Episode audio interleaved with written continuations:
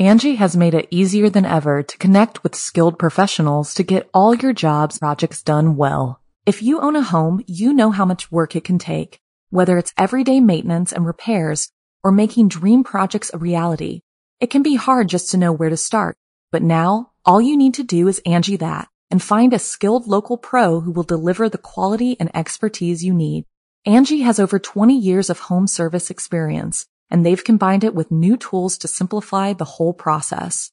Bring them your project online or with the Angi app, answer a few questions and Angi can handle the rest from start to finish or help you compare quotes from multiple pros and connect instantly, which means you can take care of just about any home project in just a few taps. Because when it comes to getting the most out of your home, you can do this when you Angi that. Download the free Angi mobile app today or visit Angi.com. That's A-N-G-I dot com. When you need mealtime inspiration, it's worth shopping Kroger, where you'll find over 30,000 mouthwatering choices that excite your inner foodie. And no matter what tasty choice you make, you'll enjoy our everyday low prices, plus extra ways to save, like digital coupons worth over $600 each week. You can also save up to $1 off per gallon at the pump with fuel points. More savings and more inspiring flavors make shopping Kroger worth it every time. Kroger, fresh for everyone. Fuel restrictions apply. The following program is a production of Chilling Entertainment and the creative team at Chilling Tales for Dark Nights, and a proud member of the Simply Scary Podcasts Network. Visit simplyscarypodcast.com to learn more about this and our other weekly storytelling programs, and become a patron today to show your support and get instant access to our extensive archive of downloadable ad-free tales of terror. Thank you for listening and enjoy the show.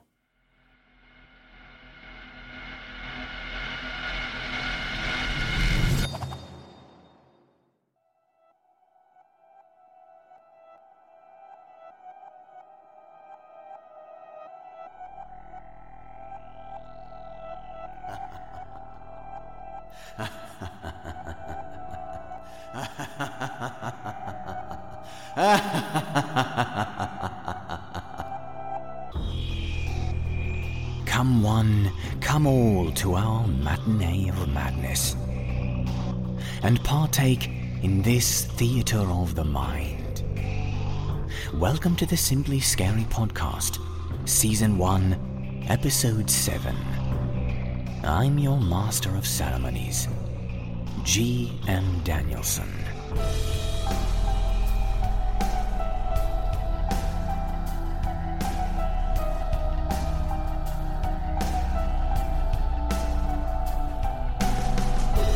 Here at Simply Scary, we are true animal lovers. No, really, we are. We have pet dogs, cats, fish, and even some of the more exotic sorts of pets, like snakes, chameleons, interns, and of course, Jesse's special crypt of zombies and zombie body parts. All of them are so close to us that they are practically part of the family. Well, except for the interns and Jesse's zombie crypt. They keep us company, they're loyal, and they demand little from us. Again, except for the interns. But there's always a chance that they could regress to a stage where they become feral, frightened, dangerous creatures that we should think twice about having in our homes. This definitely applies to the interns. Do you still find it hard to believe that your cute, cuddly Mr. Puddles could harbor a dark side? Well, after experiencing the stories in this episode of the Simply Scary podcast, you won't be sure what to believe about your animal friends anymore. Who can guess which seemingly normal living things will turn out to be anything but ordinary in tonight's creature feature? While we clean out the proverbial litter box, we'll share this brief message, so stay where you are.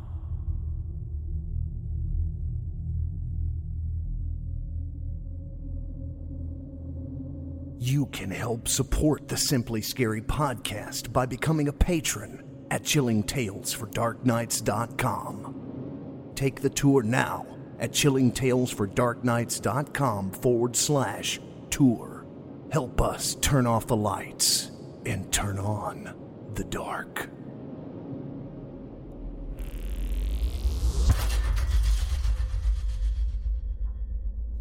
Now that's out of the way, and in the middle of the yard, we'll release these ferocious stories.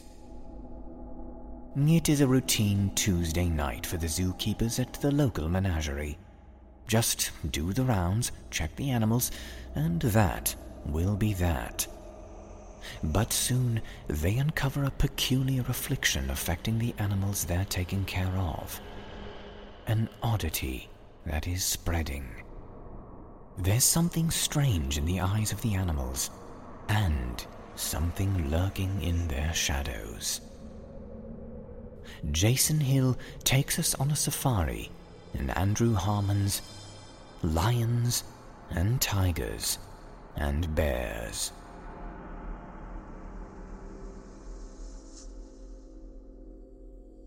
The night started so smoothly. It was Tamale Tuesday and Hector's week to bring the chow. Hector's shift started an hour earlier than mine, so I didn't see him when I passed Steve at the time clock just inside the security shack. Steve punched out and tossed me his keys, not bothering to update me on anything. It's a zoo. We're here after hours. What could he update me on anyway? Maybe the hyenas were looking suspicious. When didn't they? I grabbed walkie talkie number 8 from the cabinet and checked the batteries. The static hissed when I tapped the talk button.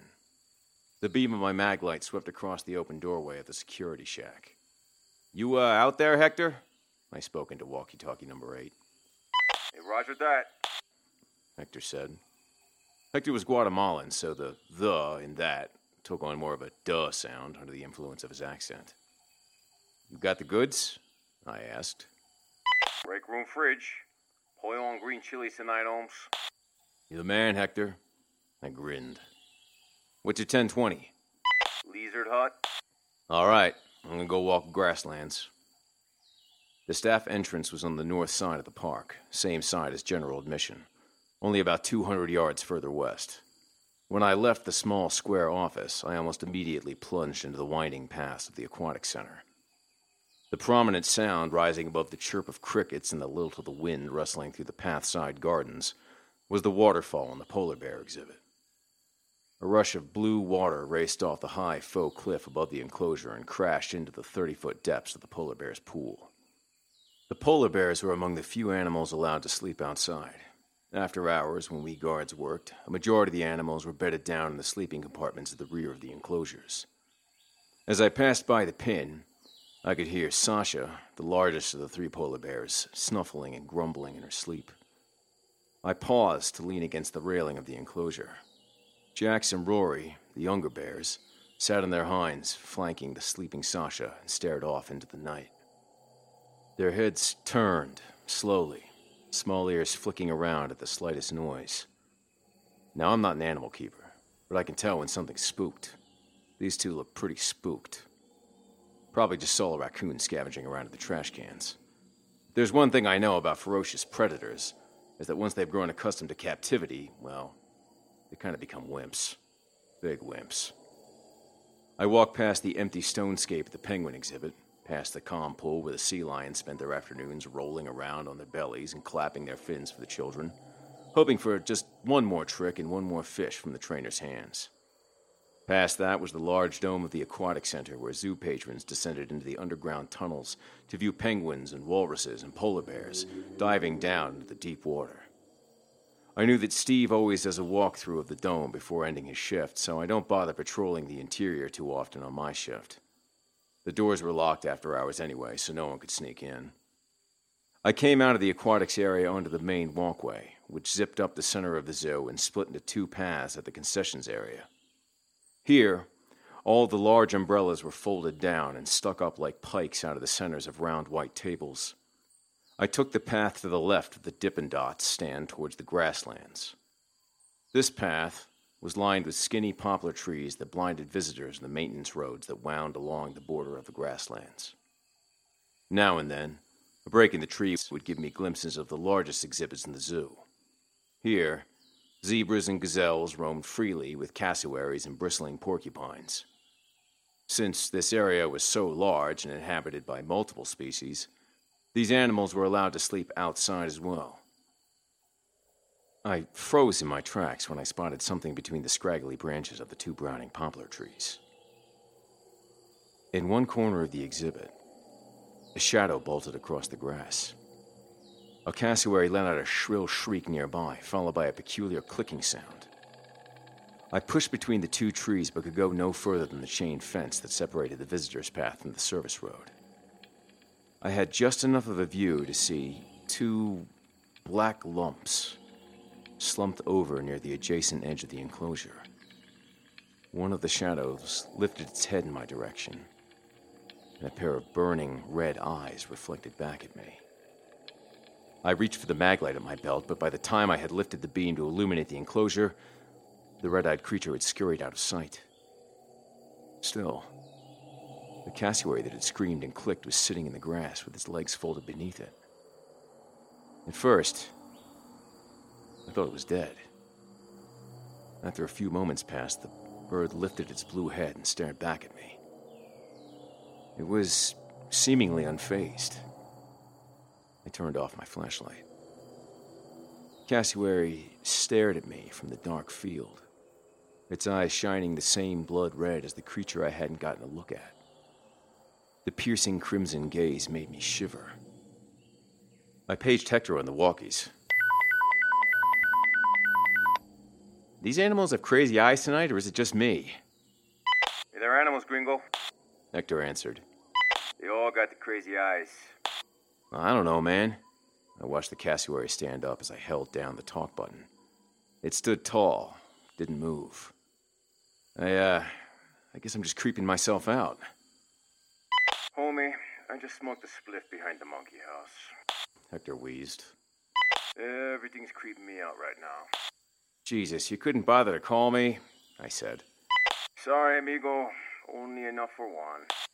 I sighed and continued down the path through the grasslands. The slight cloud cover that had been blurring out the full moon receded, and the dark of the park became bright enough for me to see into the enclosures without my flashlight. Like I said, most of them were empty, so my view was mostly of flat, grassy fields, rocks, ferns, and the occasional city squirrel dashing from garden to garden. There was only one other exhibit in the grasslands that let the animals roam freely at night the hyenas. I hated the hyenas. They cackled and colluded as I approached the railing outside of their cage. I watched the group of nocturnal miscreants skulking around in the shadows of their enclosure, shoulders slumped, heads held low, sniffing the soil and yipping at one another. I leaned against the fence and counted them. One, two, three, four, five hyenas. Six. Hector. I buzzed on walkie number eight. Did they uh, get a new hyena? Hey, hell if I know.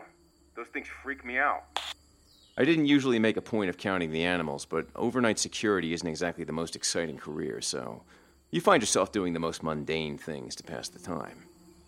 And I was sure that even last night, there had only been five hyenas. The largest of the six was at the back of the enclosure, farthest away from me. It slinked along like the others, though its shambling seemed unlike the rest. I couldn't put my finger on why. While the movements of the other five seemed smooth and organic, this larger one shook and trembled. Maybe it was sick. Well, that would explain why the other five would have nothing to do with it. While they charged one another and nipped at each other's hind legs, this one seemed to be kept at arm's length from the rest of the pack. I raised my flashlight and shined it at the hunchback mutts. One at a time, their heads perked up, turned towards the source of the light beam. Their eyes, evolved for night vision, shined green in the light. Except for the large one. The large one in the back paid no attention to me. but as its head swept back and forth with each step. its eyes would flash red. Damn! Hector yelped over the walkie. My body stiffened. I nearly dropped my maglite. What's going on, Hector? Talk to me! I stepped in horse crap back at the damn stable. Man. I slid my flashlight back into its holster on my belt and turned from the hyenas. Clearly, there was nothing going on in the grasslands. There was nothing going on anywhere in this park. There never had been, and there probably never would be. Steve once caught a couple of teenagers trying to scale the wall into the elephant exhibit, but, well, that was about as criminal as the zoo gets. As I walked out of the grasslands, I looked back out onto the large expanse of green where the zebras and gazelles were kept. In the corner stood the cassowary, the same spot as when I had first come by. Its red eyes followed me as I passed. It skeeved me out. Maybe I'm wrong to go Captain Ahab on a bird, but I wanted to punch it right in its stupid beak. Where the grasslands returned to the head of the main path, I found one of the pretzel carts the concessions hub had been knocked over. Coarse salt and pepper baskets were strewn across the pavement. A stack of napkins was scattering in the wind and were littered all around the picnic tables. Hey, Hector, you stoner, I called to him. You trying to steal pretzels? Oh, no way, man. I'm miles away to drive for pretzels. Man. He joked. Well, you made a damn mess over here at concessions, I said. I ain't been over the concessions. Man. He replied. You expect me to believe the wind knocked this cart over? I asked. Oh, man, you're security. Security ought to figure it out. Hector, you're security too. Yeah, well, right now I'm security over by the farm animals. You're security over by concessions. I huffed, righted the cart, and made sure that the folding up umbrella was held straight in its brace. There was a storage closet between the restrooms, and I went to grab a broom. The salt and the baskets I could handle, but walking around to pick up all those napkins was going to be a headache. Nonetheless, I did it. What else was there to do? It was a solid 20 minutes before I was even close to done when a roar shook the park. It was coming from the jungle section. I dropped the broom immediately and jogged off in the direction of the sound. Through my heavy breath, I managed to call out to Hector on the walkie. You hear that? Yeah, you going to check it out, Gringo? On my way, I answered. I'll meet you there. I followed the sound to its source in the tiger's cage. The yellow cone of my maglite combed through every corner of the enclosure, but it was empty. Nonetheless, fierce snarling and the sound of gnashing teeth split the silence of the jungle district. Hector came walking briskly up the path a few minutes later, but I had nothing to tell him. I just shrugged, gestured toward the tiger's pen. Hey, they, uh, screwing in there or something? Hector asked. Sounds rough, I said. Hector climbed up onto the middle rung of the fence and leaned against the iron bars of the cage, reaching his flashlight into the cage. This was something we were told to never do, but I didn't stop him. His own flashlight beam joined mine in the search and eventually came to rest on the black hole at the back of the den. This is the small area in which the animals bedded down at night, but it should have been locked. Instead, the door had swung open. Feral bedlam was emanating from inside. Should we uh, close it? Hector said from atop the railing. Uh, I ain't going in there, I said. I turned off my flashlight and grabbed my scratch pad to make a note. I would let the morning folks know about the unsecured tiger den, but there wasn't anything I could do about it tonight. I was in the middle of scribbling the word tiger when a familiar sound ticked in my ear. Clicking, like an insect's mandibles patiently clapping over a meal. Hector started to climb down back to the path and was about to say something when the ferns in the tiger's den clamored. Both of our heads swiveled around in time to see an inky blur race across the enclosure towards us, its black body permeating the iron bars like murky water through a grate, and dart just over Hector's head.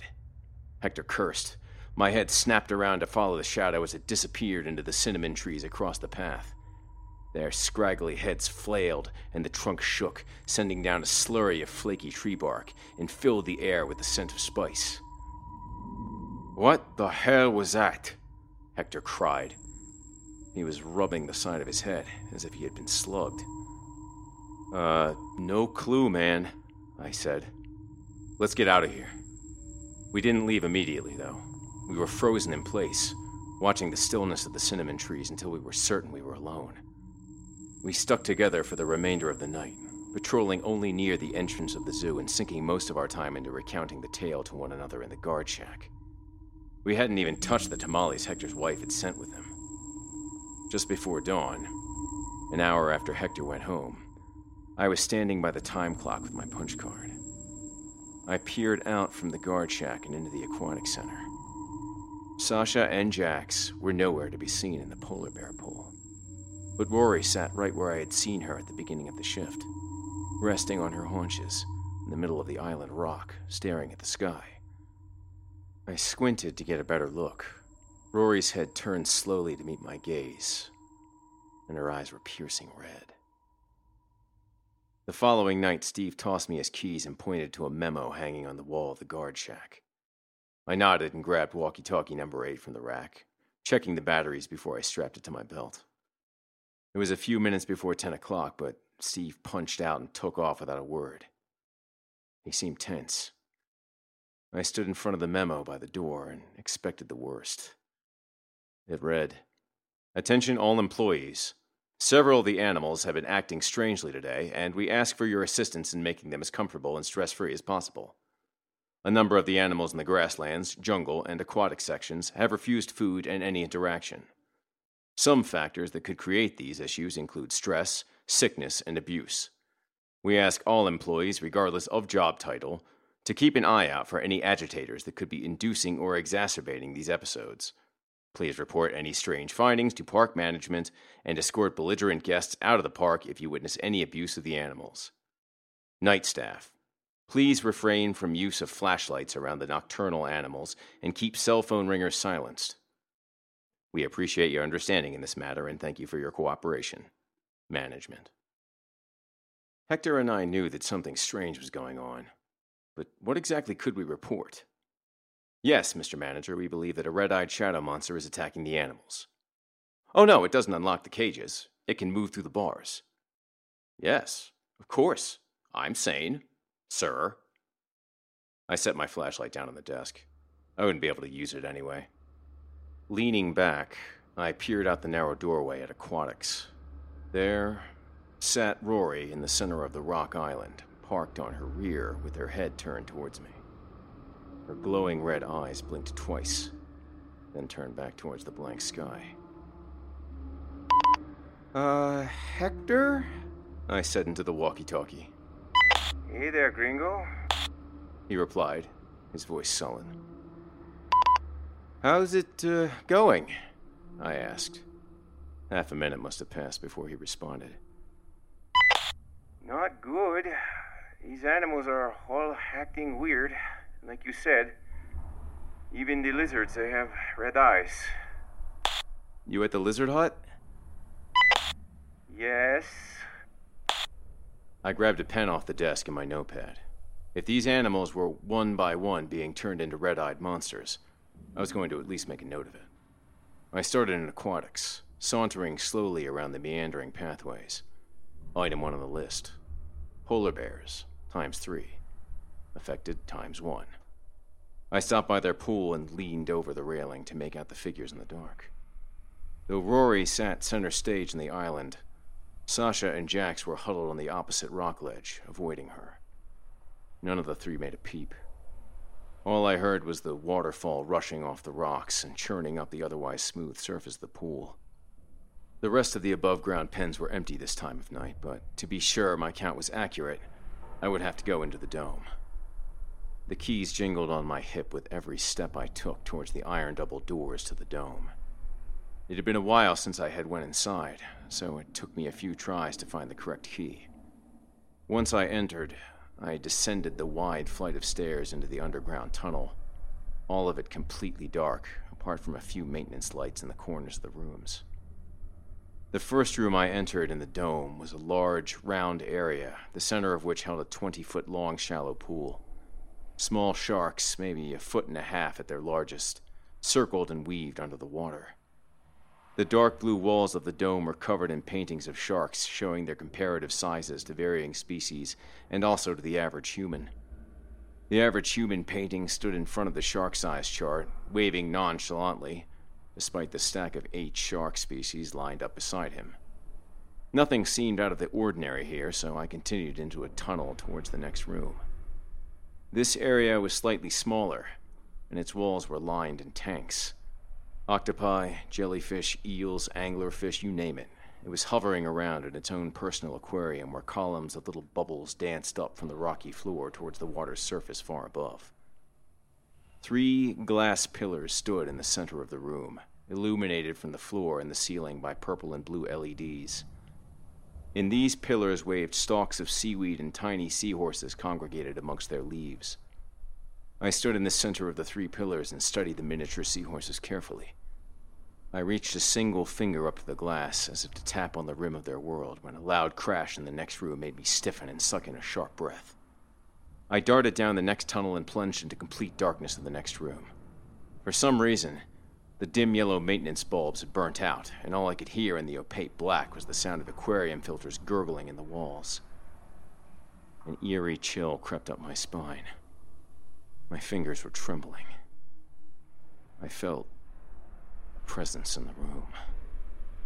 Now, of course, there were undoubtedly many presences in the room, being that I stood in a zoo full of living creatures, but this was different. This was distinct. This was a chilling presence. And I felt its eyes on me. I turned round and round frantically, searching for the gaze that I knew would confront me. I grabbed my walkie and pushed the talk button, but the static on the speaker cut in and out. The weak signal was not enough to penetrate to the surface from the depths of the dome. My breathing was ragged. Why, why didn't I bring Hector along? I was resolved to retreat to the previous room, to recuperate the light until I either gathered the courage to continue or cower back up the stairs. But as I turned, I was greeted by red eyes floating in the dark, a short six feet from my left side. They burned bright. They were unwavering. They stared through me, meeting my gaze and into the back of my skull, my spine calcifying into a stiff rod, and my neurons firing off alternating sparks of adrenaline. Fight, flee, fight, flee, fight, flee, move, do something. But I was frozen, staring into those red eyes. They drifted closer. Beethoven's Moonlight Sonata played in the key of crappy MIDI player from my pocket. My cell phone buzzed and growled. I had forgotten to silence the ringer. As the harsh, tinny tones shattered the silence of the room, it was met with a raspy hiss. The red eyes reeled back, I took off in a flash down the next hallway, feet slapping on the carpet towards the light of the next maintenance lamp. The hissing settled behind me, but I did not feel I was being pursued. I plunged into the next tunnel and took out my phone to answer. It was Hector. When he didn't get a response from me on the walkie talkie, he started to freak out and called my cell instead. Oh, thank God he did. You gotta get over to the aviary, Meg. Hector said. He sounded desperate. Meet me here. I told him I would and sprinted through the rest of the tunnels. Terror unfolded with each step. I passed by the large glass window in front of the macaroni penguins. The whole dozen of them were standing motionless on the rocks, their eyes a piercing red and their heads turned towards the ceiling. In the next room, I could see the pair of walruses floating a bumpy at the surface, their heads protruding from the water and tilted to the sky. I burst out of the exit of the dome, gasping for fresh air, and stared at the moon for the comfort of what light it could give. The darkness was cloistering. The silence of the zoo truly petrified me for the first time in my years working security.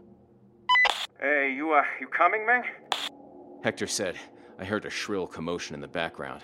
I'm on my way, I said, and unlocked myself from fear. The aviary was near the lizard hut, just down the path from aquatics. Before I continued, I grabbed my notebook and jotted down penguins times all affected, walruses times all affected, I was jogging through the zoo by this point. To the right of the path was a short hill upon which sat three tortoises, all renowned for being over 80 years old, older in fact than the zoo itself. All three of them stood motionless on their stubby legs, their heads raised feebly towards the sky, their eyes shining that same haunting red. As I neared the aviary, I could already hear why Hector had called me over. The birds were flipping out. The squawking and screeching and shrieking rose to such a shrill cacophony that I almost had to cover my ears to stop them from ringing. Hector waved his arms in a broad arch from the front of the mesh coliseum. Behind him, leafless trees reached up in a tangled crosshatch of branches. Ropes hung down from the branches, dangling down bird feeders stuffed with seeds and dried fruits. There was a smell of death that faintly irradiated from inside the aviary. This was the odor of dead rodents, which had been torn to shreds and picked clean of meat by the hawks and falcons that shared the same enclosure. Look! Hector pointed up towards the 50 foot curved ceiling of the wire dome. A circus of birds were wheeling around and flailing against the ceiling. They were dashing themselves against the wire cage. I watched as a hornbill flapped its wings feverishly, swooped down in a tight arch, and veered back up towards the sky. It smashed into the wire mesh with a thud and stuck there, wings thrashing desperately in a ball of shed feathers. What what are they doing, man? Hector asked, his voice cracking. He may have been crying, but it was too dark to tell. They're trying to kill themselves or something. I had a hunch. I backed up far enough that I could get a shallower angle looking at them, and sure enough, panicked bird's eyes were alight with a fiery crimson. I sat down right there on the pavement and stared at my shoes. Hector threw his arms out to his sides, wondering what the hell I was doing.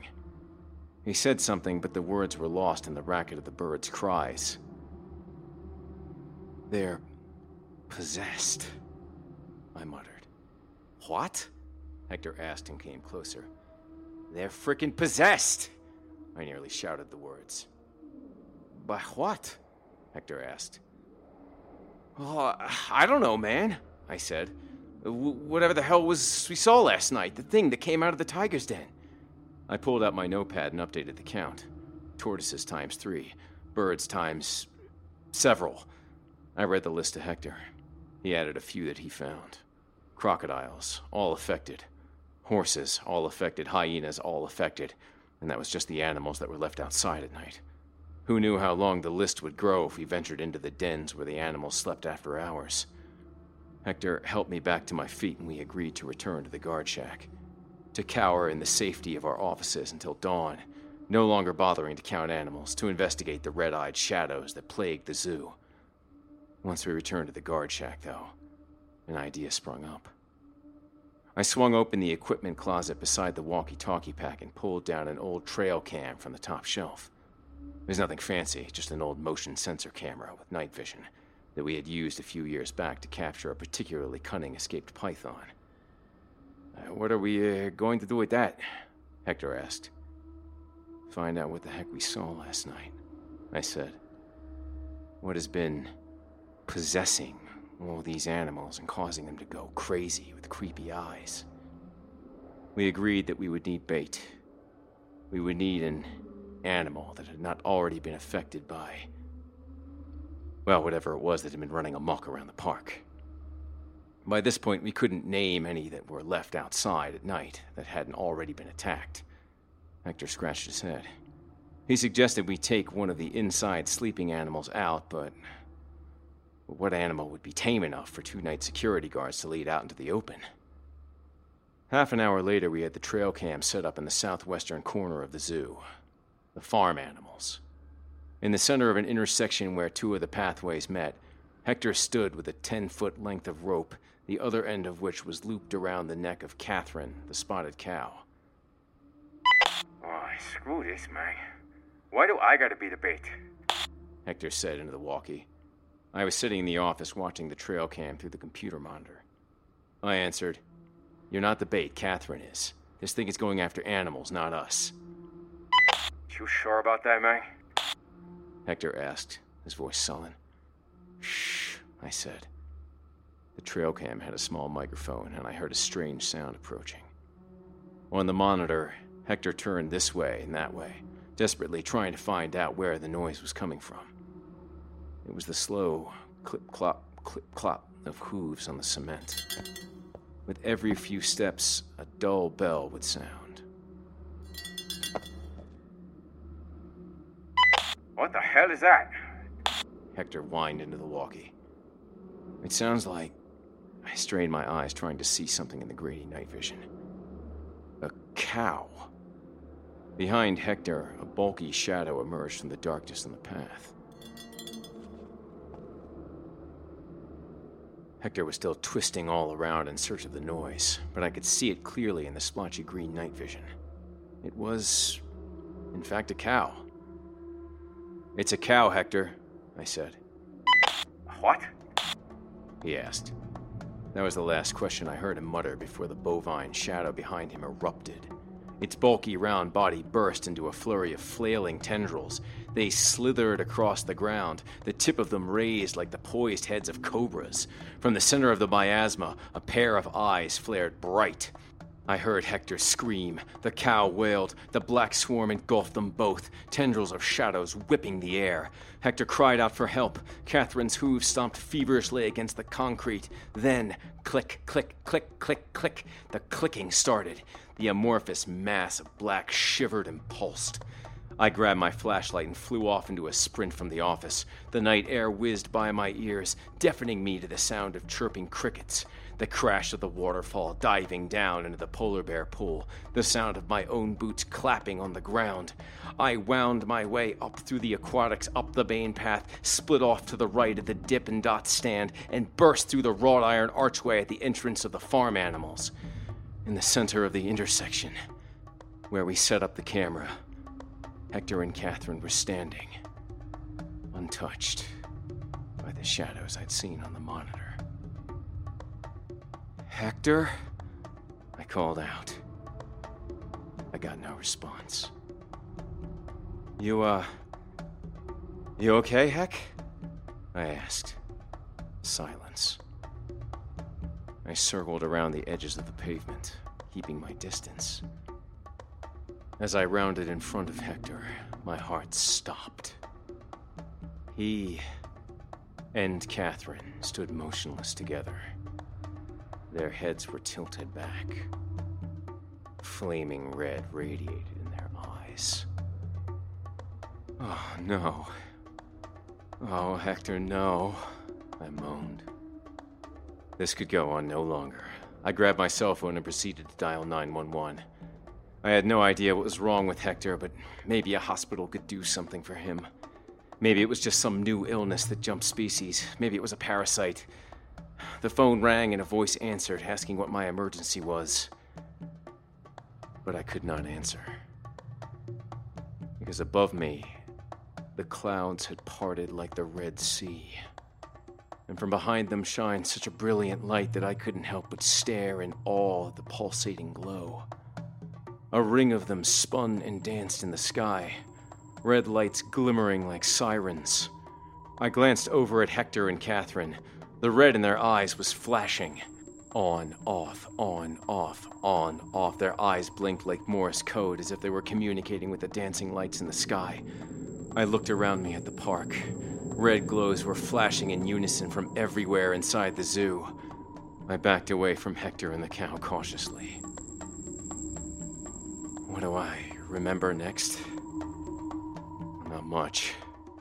An explosion of light, the sound of objects whirring by at high speeds, a smell like when something gets caught in a vacuum and burns out the motor. Then, dawn. Waking up on the cold pavement, trying to explain to the GM where all his damn animals went, explaining to Hector's wife over the phone that he probably wouldn't be coming home. I remember the bewildered stares and awkward silence I was greeted with whenever I tried to explain what happened.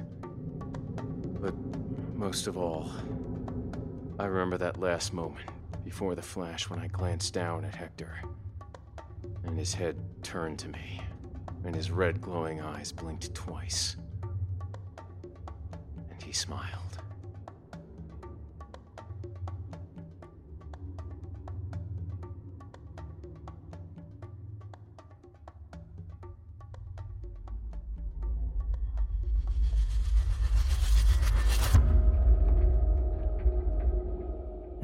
They say, when in Rome, do as the Romans do. So, when in a zoo filled with cursed animals, well, I'm sure you can figure out the rest. But time for us to take a moment for Nature Calls with a brief message. We'll return and we'll introduce you to a very special bird indeed. Angi has made it easier than ever to connect with skilled professionals to get all your jobs projects done well. If you own a home, you know how much work it can take, whether it's everyday maintenance and repairs or making dream projects a reality. It can be hard just to know where to start, but now all you need to do is Angi that and find a skilled local pro who will deliver the quality and expertise you need. Angi has over 20 years of home service experience and they've combined it with new tools to simplify the whole process. Bring them your project online or with the Angi app, answer a few questions and Angi can handle the rest from start to finish or help you compare quotes from multiple pros and connect instantly, which means you can take care of just about any home project in just a few taps. Because when it comes to getting the most out of your home, you can do this when you Angi that. Download the free Angi mobile app today or visit Angi.com. That's A-N-G-I dot com.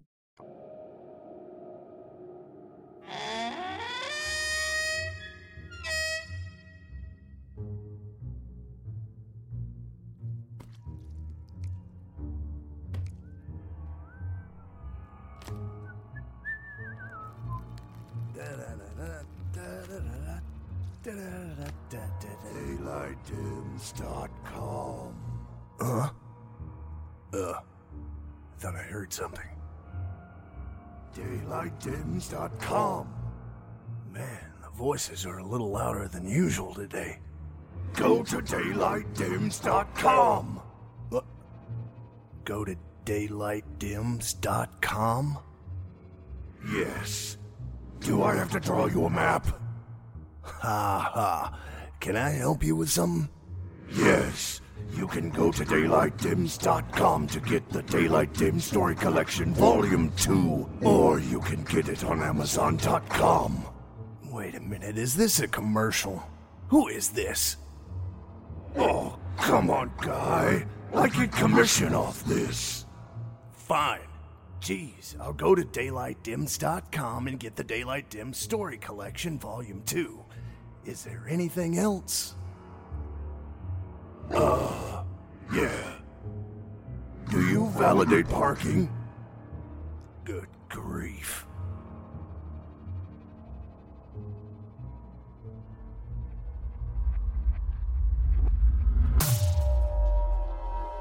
Well, you have stayed with us, so we'll reward you with another creature tale. That's T A L E, of course. You never know where a parrot like Parry is going to pick up the phrases it repeats. Birds like Parry live long lives and harbor a unique talent most other creatures in the animal kingdom lack. It is an amazing gift when an animal can talk, even if it is mere mimicry. But what Parry starts to say one day will make you shudder and wonder who he has been talking to. Kristen Holland gives a thrilling recitation of UnsettlingStories.com author Max Aaron's Beneath Our Feet.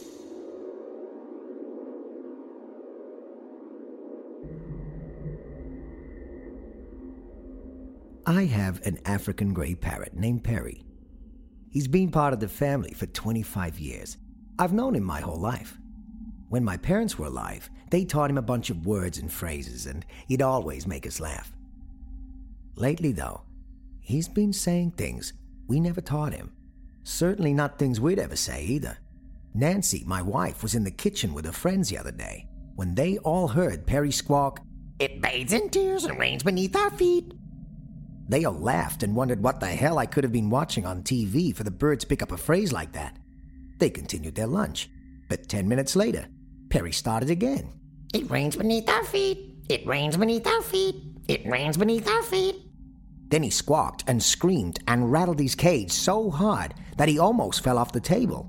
Nancy checked to see if he was okay, and he chirped and allowed it to stroke his head with a finger. He seemed no worse for wear.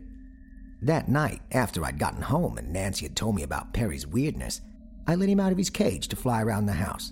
He was always well behaved and never knocked anything off shelves or shit on things we cared about. He stepped out of the cage and under the table. But he didn't take off. He just stood there, looking around. Go ahead, Perry, I coaxed. Go get some exercise. He remained stationary, but he watched me, the pupils wide in his beige eyes. You okay, buddy? I asked. I was concerned for the little guy. He'd always been in great health and never acted weird. This was entirely unlike him.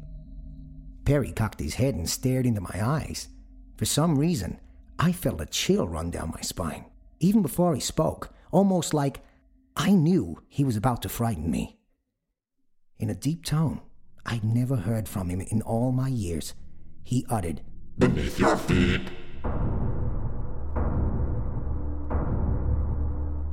Something knocked on the floor directly below where I was standing. I jumped about a mile and stepped away from the bird, who hadn't moved. Still beneath your feet.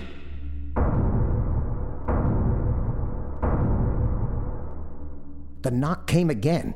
It was a hundred times louder and so powerful, my ankle twisted under me and I fell sideways onto the couch. The floorboards where I'd been standing bulged upward. One had cracked. Nancy came running downstairs asking, What the hell was that? I told her to go in the kitchen and call the police. Someone was in the cellar. Nancy and I waited by the door for the police to arrive. They got there quickly. We let them in, and they went into the basement. A couple minutes later, they came back up. No one's there, they told us. Wait, then what? The older cop cut us off. Can you come look at something with us? Okay, Nancy said. But what is it? Just come downstairs. We followed the cops into the basement. Neither Nancy nor I go down there very often. I was a little embarrassed by how gross and dusty it was, until I saw marks in the dust covered floor and countertops.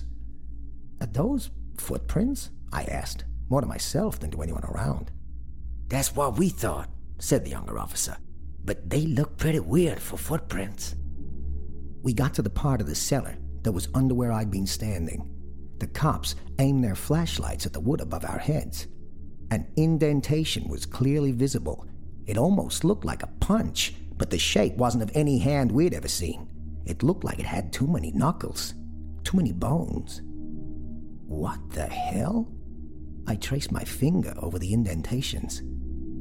I shivered. Upstairs, Perry squawked. The floorboards around the indentation began to leak. Liquid dripped into my mouth, and I sputtered. It was salty and reminded me of the taste you get after crying for a long time. Did something spill upstairs? The older cop asked. Yeah, maybe the bird knocked something over. Is that him making all that noise? I nodded. He's been weird all day. We headed back upstairs, and the cops told us to call if we have any other concerns about someone being in our house. Nancy and I thanked them, and they left. I stared at the damage to the living room floor. Perry hadn't knocked anything over, but there was a small puddle on the wood. He'd gone back into his cage and sat in the corner, quietly clucking. I approached the cage. There were little wet footprints around it. They were his prints. It looked like he might have lapped up some of the water that had been on the floor while we were in the cellar. What's going on, Bud? You having a rough day? I tried not to think about what had happened. There had to be a reason for it. Maybe the wood had warped. The basement's always been damp and gross. That had to be it. The wood warped and trapped moisture was dripping out of the fracture point. But then there was Perry. Perry stared at the bottom of the cage, still clucking. He didn't look up. I reached out to pet his head, but he struck my finger with his beak, not hard enough to do any damage, but with enough force to let me know he wanted none of my affection. I looked at my pet with sympathy, wondering if he was just getting old and losing his mind. He remained in the corner, trembling slightly. Something caught my eye There was red on the cage where he was sitting. I looked closer. It was blood. What happened, Perry? I asked, and reached inside to pick him up, knowing I was in for a pecking. Before I could grab him, he spoke in that same chilling voice. It will bathe in blood and clean the sky. He paused, then slowly spoke. Twenty-seven days. I picked up my bird to see how badly he was hurt, but before I could assess his wound, I saw what was in the corner where he was sitting. Something entirely unexpected. Perry, my male African gray parrot, had been sitting on a bloody black egg. It's been 24 hours since all this started. Perry seems no worse for wear, but he fights whenever we try to pick him up. He does everything he can to remain by the egg. I don't know what's happening to him, and I have no idea what he means with any of the stuff he's saying. Whenever he talks now, it's just 26 days, followed by the word hours. The number of hours keeps going down. And I haven't heard it, but Nancy swears she hears soft knocking coming from the basement each time Perry makes his announcements.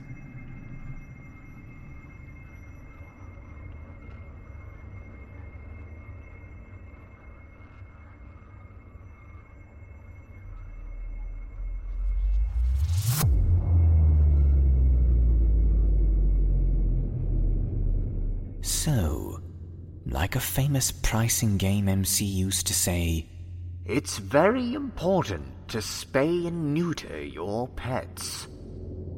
after all, halting unhindered animal reproduction could be a matter of survival.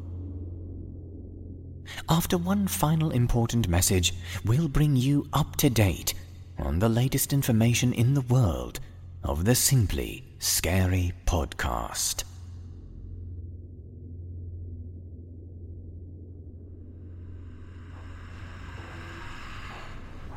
If you enjoyed Max Aaron's story, Beneath Our Feet, be sure to go to unsettlingstories.com after the show to enjoy some of the most horrific stories found online. Unsettlingstories.com. Bring the nightmare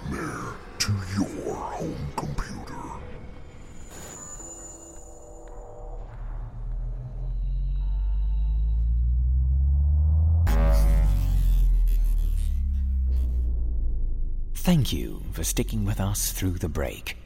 And now it's time for announcements from the world of the Simply Scary podcast and our affiliates. If you enjoyed Beneath Our Feet, you can find more of Max Aaron's creepy literary nocturnes at unsettlingstories.com or get his story collection Transfigurations for even more frightful fun.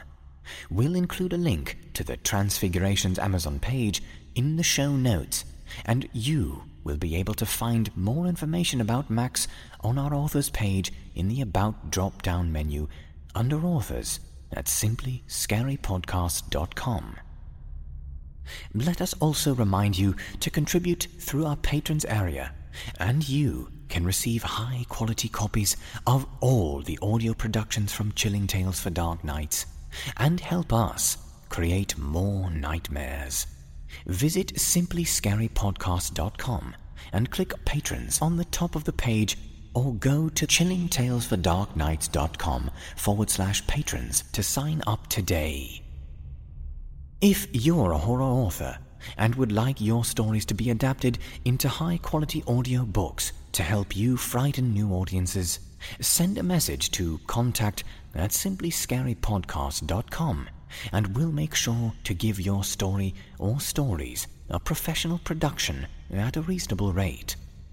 If you think your story is worthy of being featured on our podcast, send it to simplyscarypodcast.com forward slash submit a story, and we'll see if you have what it takes to scare even the most hardened Simply Scary listeners.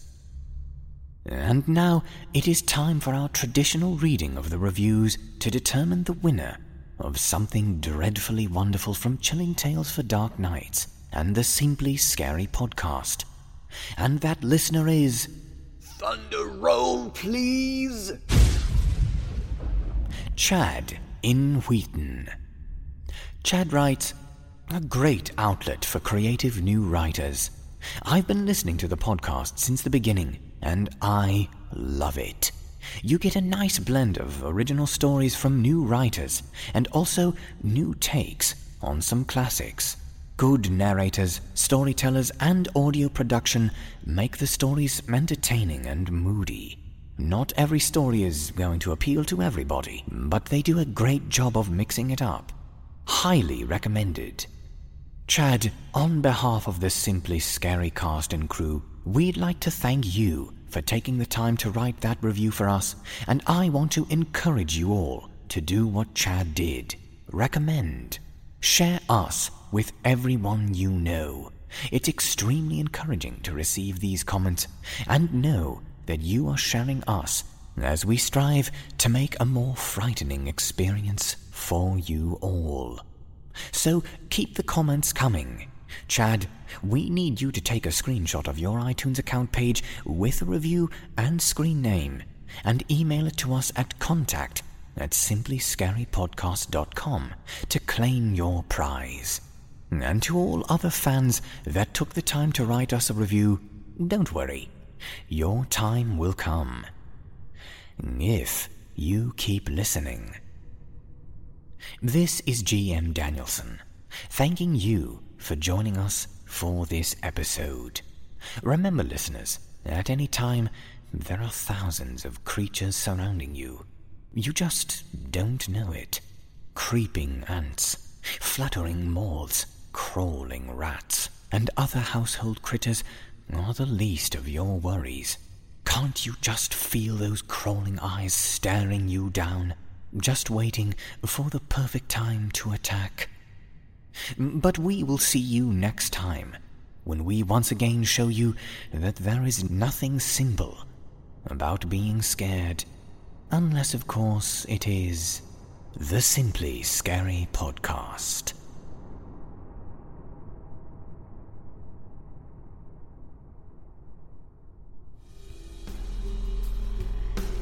This is executive producer Jesse Cornett.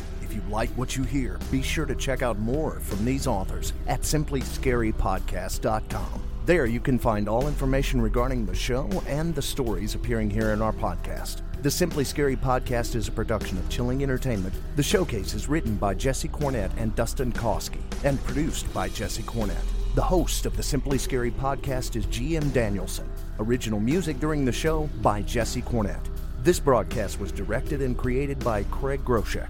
Be sure to look for the Simply Scary podcast on iTunes. And if you like the show, leave us a five star review. Comments or questions? Email us at contact at simplyscarypodcast.com and check our website for more information. While you're there, consider clicking on the patrons link at the top of the page to help support our show. Copyright Chilling Entertainment LLC 2016. Thanks for listening.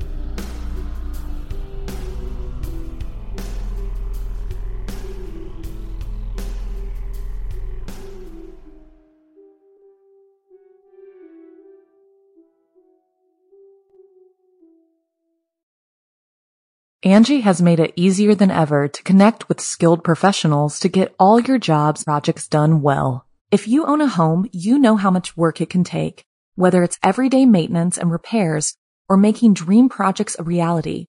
It can be hard just to know where to start, but now all you need to do is Angi that and find a skilled local pro who will deliver the quality and expertise you need. Angi has over 20 years of home service experience and they've combined it with new tools to simplify the whole process. Bring them your project online or with the Angi app, answer a few questions, and Angi can handle the rest from start to finish or help you compare quotes from multiple pros and connect instantly, which means you can take care of just about any home project in just a few taps. Because when it comes to getting the most out of your home, you can do this when you Angi that. Download the free Angi mobile app today or visit Angi.com. That's A-N-G-I dot com.